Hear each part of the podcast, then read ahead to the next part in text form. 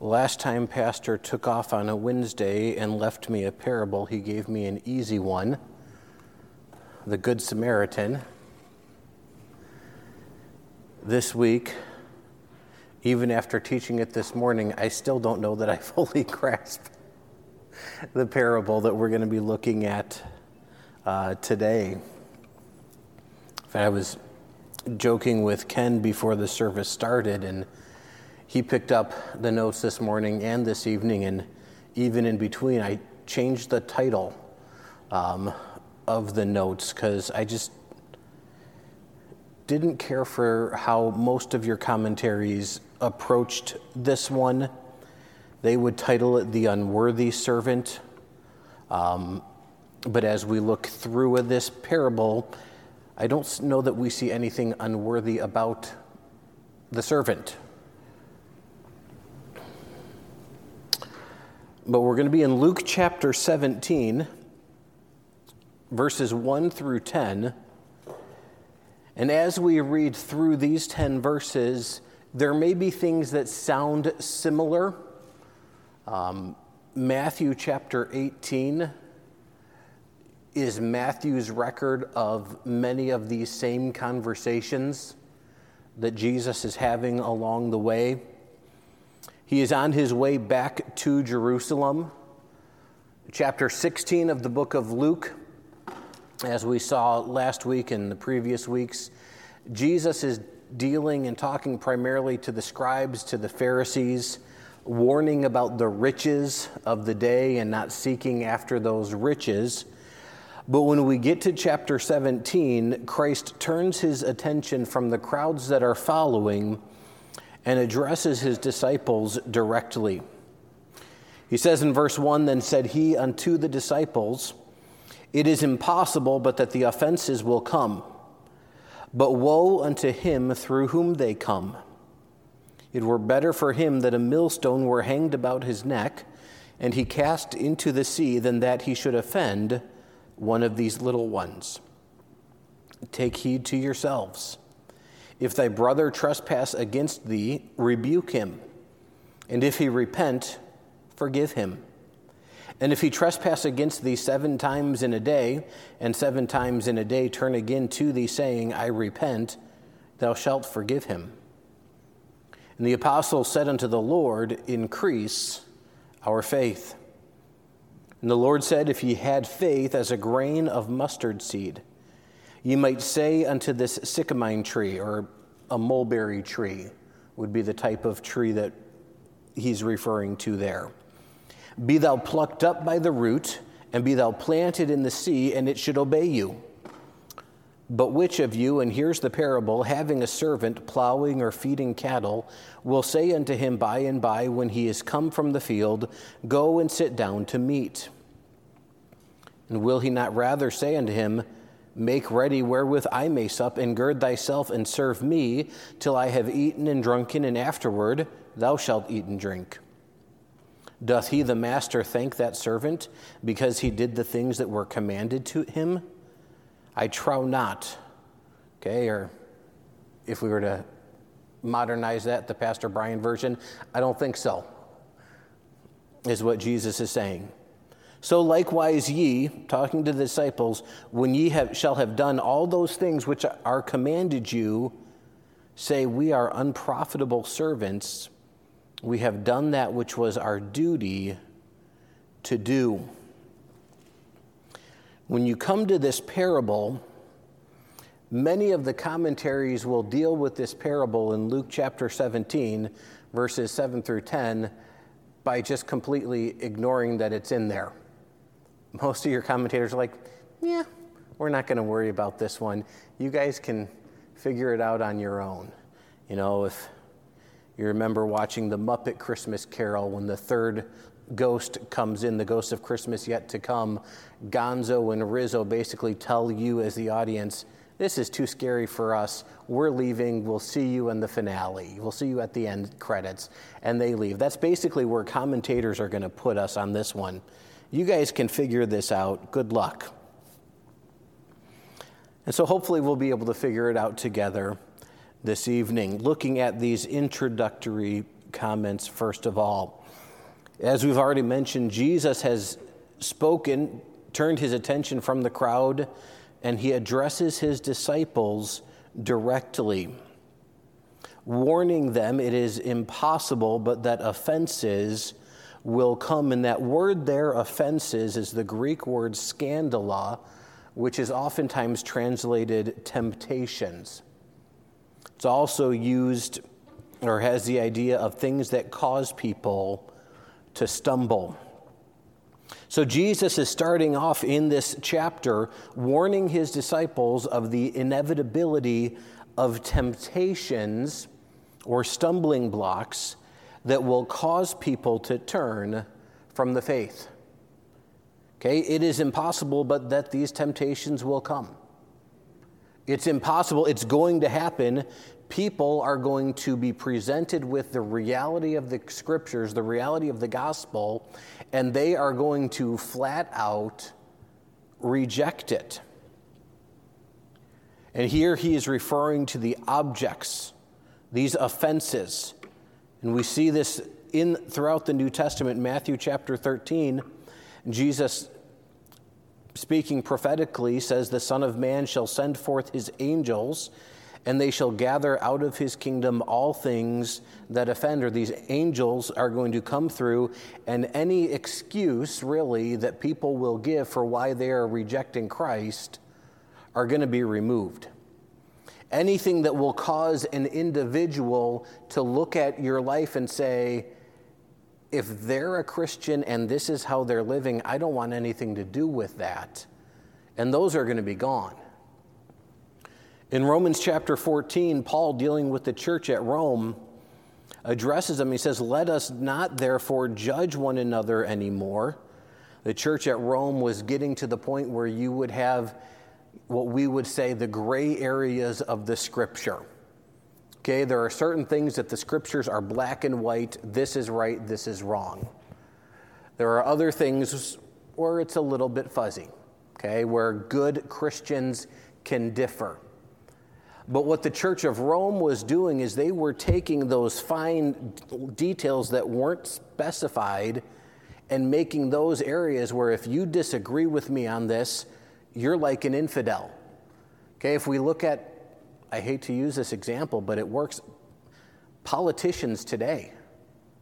Okay, if you are a Republican, anyone who th- smells like a Democrat is the devil. If you are a Democrat, anyone who smells like a Republican is the devil, and there's no middle ground. There's no understanding that, you know what, we can agree to disagree and still be cordial on these things.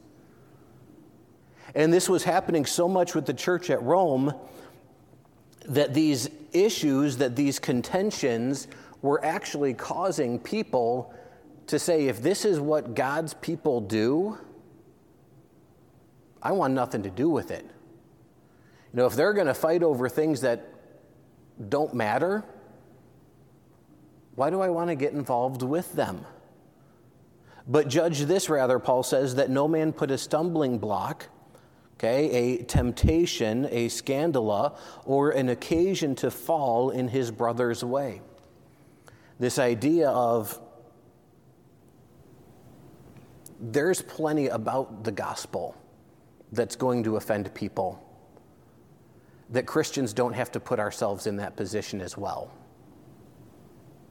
Okay, if we can put it this way, you can clearly present the gospel to someone, and it can be done in a way that's going to completely shut them off from the gospel. You can be right, but we can be wrong at the exact same time. And Jesus is warning these temptations are going to come, but he also gives a stern condemnation, is the second blank there, against those who provide those stumbling blocks. While those offenses are going to come, Christ pronounces a special woe on those through whom those stumbling blocks come. You know, the certainty of such offenses does not exempt one from the responsibility to make sure that we're not doing that. As we go through life, we have our blind spots. Okay, if I can use myself as a negative example, okay? Don't do this. John, John, you keep your mouth closed because I don't think this ever happened with you in the classroom. But when you're a teacher, th- there are certain things you need to communicate during the class time. And sometimes children will act up. And sometimes those children need to be called out for acting up. But sometimes it is very easy, if you have continual run-ins with the same student, to, as a teacher, say this pro- student is a problem student, they're never going to get it to anyway, so I'm just going to completely write them off since they're not going to get it anyway. What Jesus is saying is, listen, those stumbling blocks are going to come, but you make sure you are not one of those stumbling blocks. He doesn't specifically state what the condemnation is, what is going to happen, but he warns the disciples greatly of what those consequences are by saying, here's what it would be, it would be better for this to happen. Okay, it would be better off if, instead of, as I'm living my life, and I may be living my life to the best of my abilities, but I'm living my life in a way that is turning other people off to the scriptures. And they say, if that Steinbach is a Christian, I want nothing to do with Jesus. Jesus says it would be better off if I had a millstone tied around myself and I'm cast into the bottom of a lake. Okay, we're in close enough to Chicago. It would be better that I'd get a new pair of concrete sneakers and head off of Navy Pier than for me to keep living my life, living in such a way that individuals are going to see what a Christian is doing and say, I want nothing to do with that. In Matthew chapter eighteen, verse six, Jesus says the same thing. Whoso shall offend one of these little ones which believe in me. Okay, they're st- talking specifically of children. It were better for him that a millstone were hanged about his neck and that he were drowned in the depth of the sea. And when we look at these little ones here in Luke chapter seventeen, okay, and we just remember the broader context of Luke's gospel. Within a couple of chapters, you have the story of the prodigal son. Okay, an individual who, on an age level, was a man, but an individual who, mentally and on the maturity level, was a child. That's who these little ones are. You have Lazarus and the rich man pre- immediately preceding this. Lazarus, someone who couldn't take care of himself. Yeah, he was a full-grown adult, but he couldn't care for himself. So these individuals who aren't able to care for themselves, that oftentimes we look at and we see how they're living their lives. If we were to look at the prodigal son living for himself, spending his father's inheritance, spending it all frivolously, most of us today would say this is an individual who is living for himself. He's on his way to hell. He knows it, and he's just enjoying life now. And we would write him off. But then we'd miss the best part of that story. Because what does that young, immature individual do? He comes to a point of maturity. And he comes back home, and what does his dad do? I'm sorry, you squandered it all, you're out. No, his dad receives him with open arms. And because these offenses are there, because people can easily become turned off to Christianity, Jesus tells the disciples at the beginning of verse three that they are to be vigilant, that they are living, we are living our lives in such a way that no one can adequately say, you know what, I was surrounded by these Christians and the way they lived, I wanted nothing to do with it. But Jesus continues his conversation with his disciples and he outlines a twofold responsibility that believers have with each other.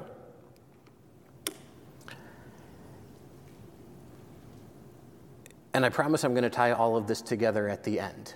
Okay, Th- this may seem like one of those "what in the world is going on" type of a s- sermons.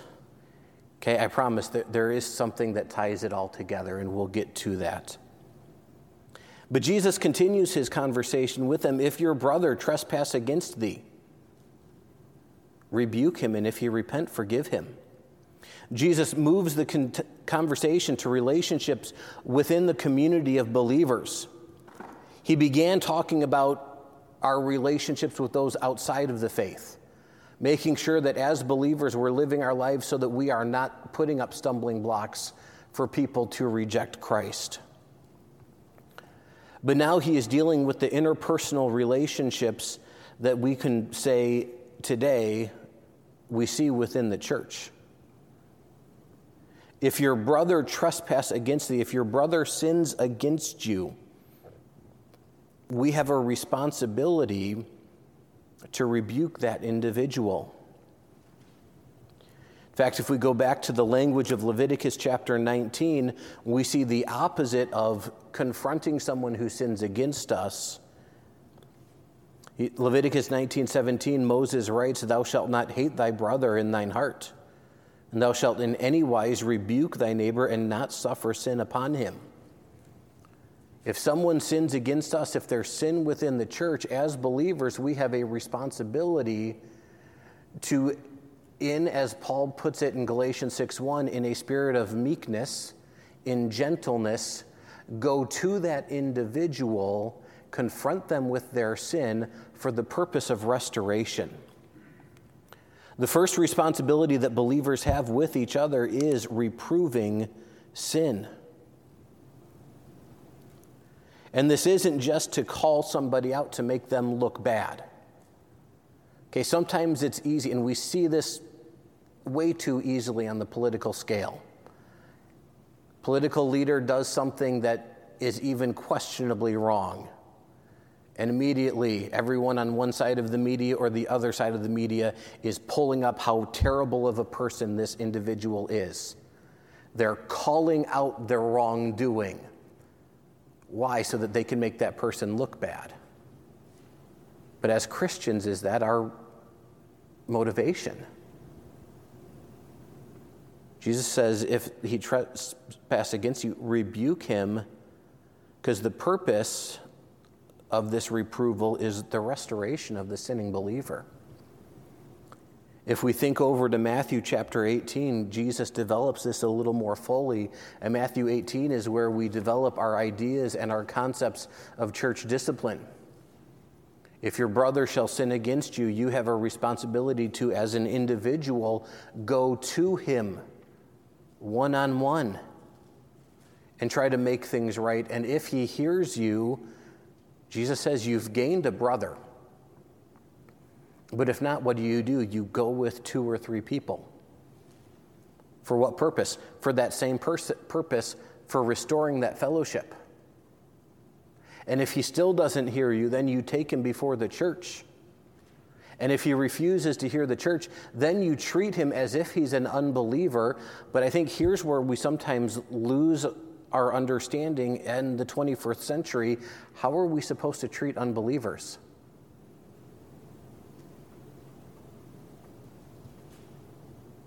As unbelievers, giving them the gospel, pleading with them to come to faith in Jesus Christ. So the purpose of, if we can use the Catholic term, excommunication from church membership, is not just to get somebody out of the church. It is ultimately, we want to see this person restored.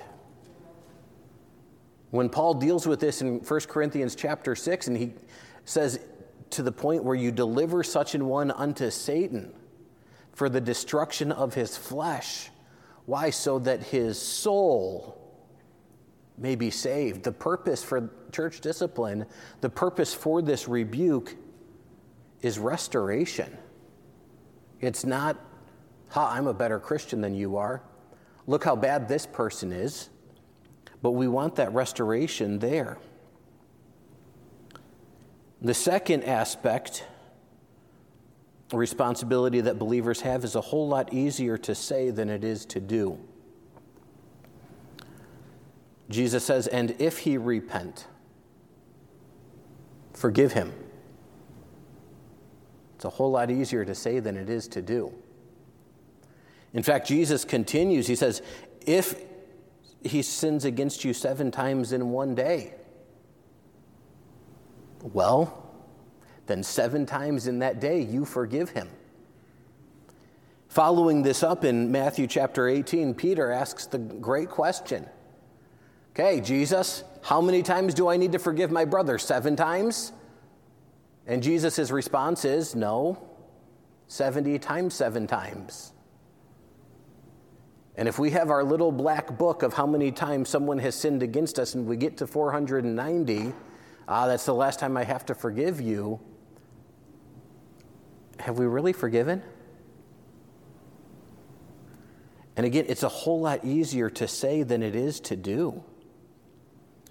If someone repeatedly sins against us, and Jesus here, again, he's referring to within the body of believers, if your brother trespass, okay, if someone who is a believer sins against you, okay, if you think back to your own siblings as you were growing up, I had to stop myself from giving too many examples of this this morning, just because most of you know my brothers. But if your brothers were, or sisters were anything like mine, you can go days and days without any irritation at all. We're just one happy family unit. No, oftentimes seven, eight, nine, ten, twenty-five, four hundred ninety times in a day, siblings can get under each other's skin. You know, Paul in Ephesians four tells us, be angry, sin not, let not the sun go down on your wrath. You know, mend those relationships before the sun goes down. So here Jesus is talking about within the community of believers. You know, we are family as Christians, and sometimes we may inadvertently do things that may annoy one another. And the worst thing that can happen in a church is for an individual to just take those annoyances, oh, this person did this to me again, this person did this to me again, and I just let those annoyances build up because I'm not forgiving, and pretty soon I'm becoming bitter against that individual. And that bitterness doesn't just stay with me. Okay, the author of Hebrews warns us to take or have guard lest any root of bitterness. Because if I'm bitter against someone, I'm going to talk to Jeff about how bad that person is. And then I'm going to talk to Steve. And then Jeff's going to go home and he's going to talk to Tanya, and Steve's going to go home, he's going to talk to Mary Jo, and pretty soon Mary Jo's talking and Tanya, and everyone is talking about how terrible this individual is, and this person is just saying, I had no idea that I did those things. But you have a church that is ready to split and to divide.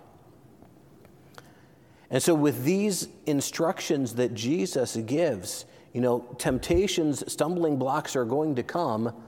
Make sure as believers we are living in such a way that they're not coming from you. When a brother sins against you, reprove him. When he asks for forgiveness, err on the side of forgiveness. You know, extend to him the act of charity. You know, is he really sorry? I don't think he really, no, yeah, he asked for forgiveness. I'm going to forgive. That's the attitude that we need to take. And in verses five and six, the disciples at, make a statement to Jesus that seems to have absolutely nothing to do with what Jesus has just said. Okay? Don't live your life as a stumbling block. Don't put stumbling offenses out so people reject Christ. Don't hold grudges. Forgive one another. And the disciples, the first thing they say, they said unto the Lord, increase our faith. And if you're reading this the way I've read it several times, what, what does this request, increase our faith, have to do with the commands that Jesus just gave? He's just spoken urgently about not causing others to stumble, forgiving others who sin against us. Why do these disciples need to ask for an increase in faith? I think what they're doing is, that first blank there under the disciples' request, it is a recognition of whether their faith is sufficient to live up to such a calling. You know, Jesus has laid a pretty lofty goal. And how are we supposed to meet that goal? Jesus, I need more faith than that. And Jesus tells them, even if you have faith the size of a mustard seed, okay, the smallest seed at that time that they would have known about, you could tell this mulberry tree, and mulberry trees have roots that go deep, roots that spread out, to get up and move, and that mulberry tree is gone.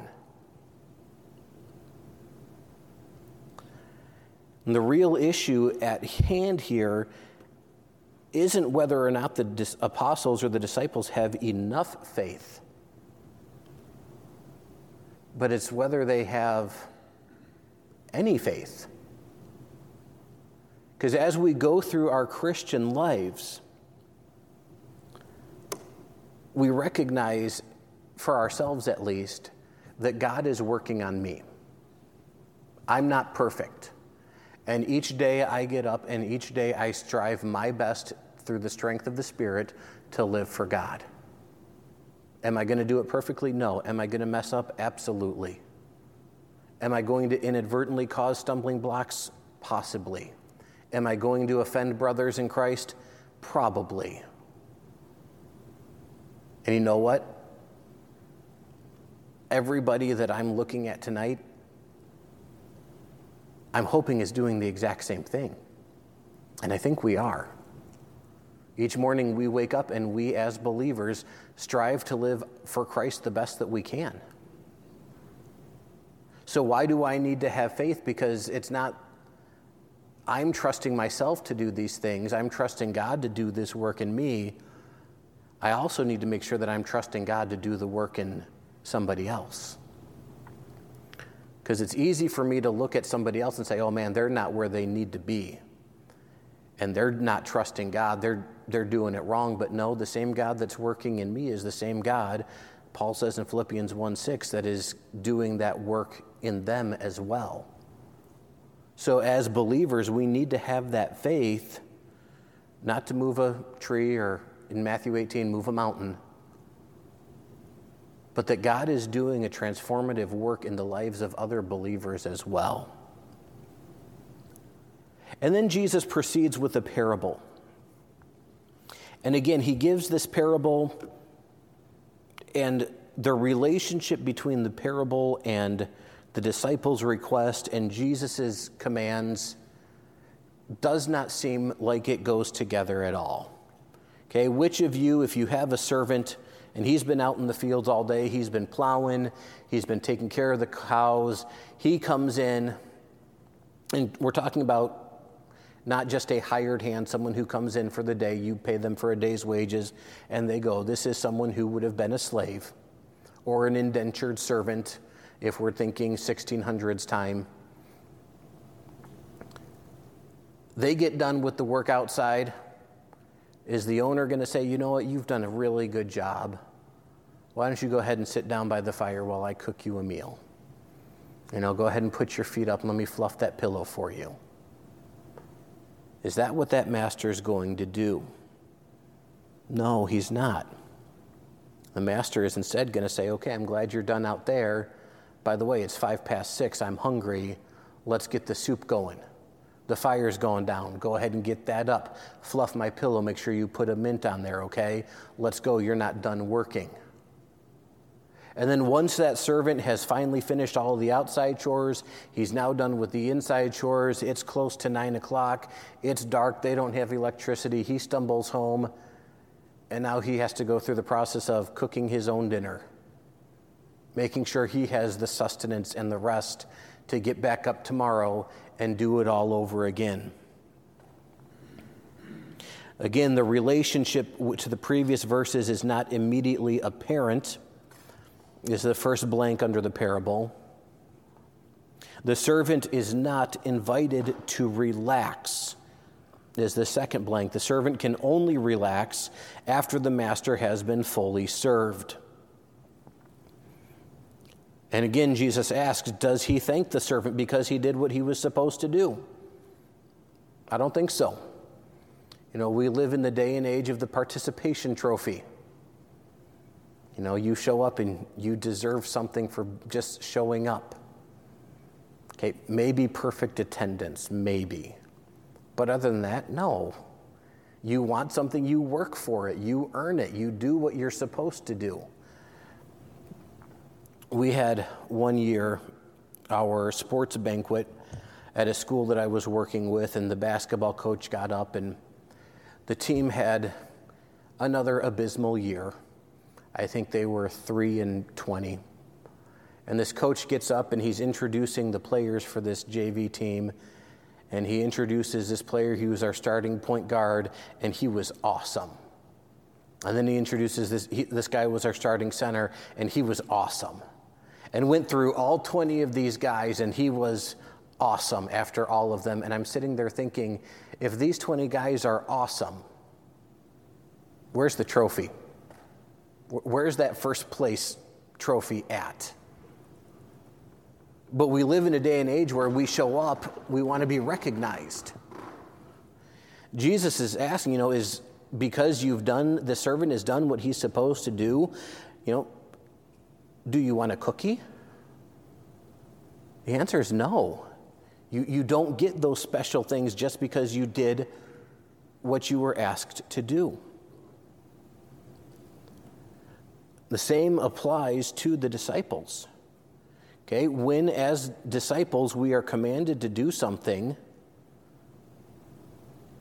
there's no reason for us to get any special commendation from God for doing what as followers of Christ we're supposed to be doing.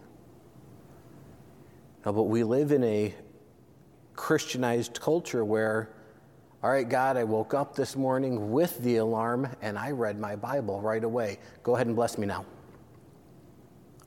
God, I witnessed to this person on the train. Go ahead and bless me now. God, I went to two services on Sunday, and I almost went on Wednesday night. Go ahead and bless me now. And we think that God owes us things because we're doing what a disciple, what a servant should be doing. And I have in here this quote, the relationship between God and those serving God is not akin to a patron-client relationship in which the client receives benefactions from the patron in return for service and support. You know, you go out to eat at a nice restaurant, Olive Garden. My wife likes Olive Garden. I think it's overrated. But if you have a good server, you know, that your cup is never more than half empty and they're already topping it off. Those breadsticks keep on coming. Everything is there. You know, why is that server so attentive to you? They are expecting a reward. It's not because they are just simply have a servant attitude and they want to make sure that all of your needs are met. But as Christians, that's what we are. We are the servants of Christ. We're to work for him because that's what we've been called to do.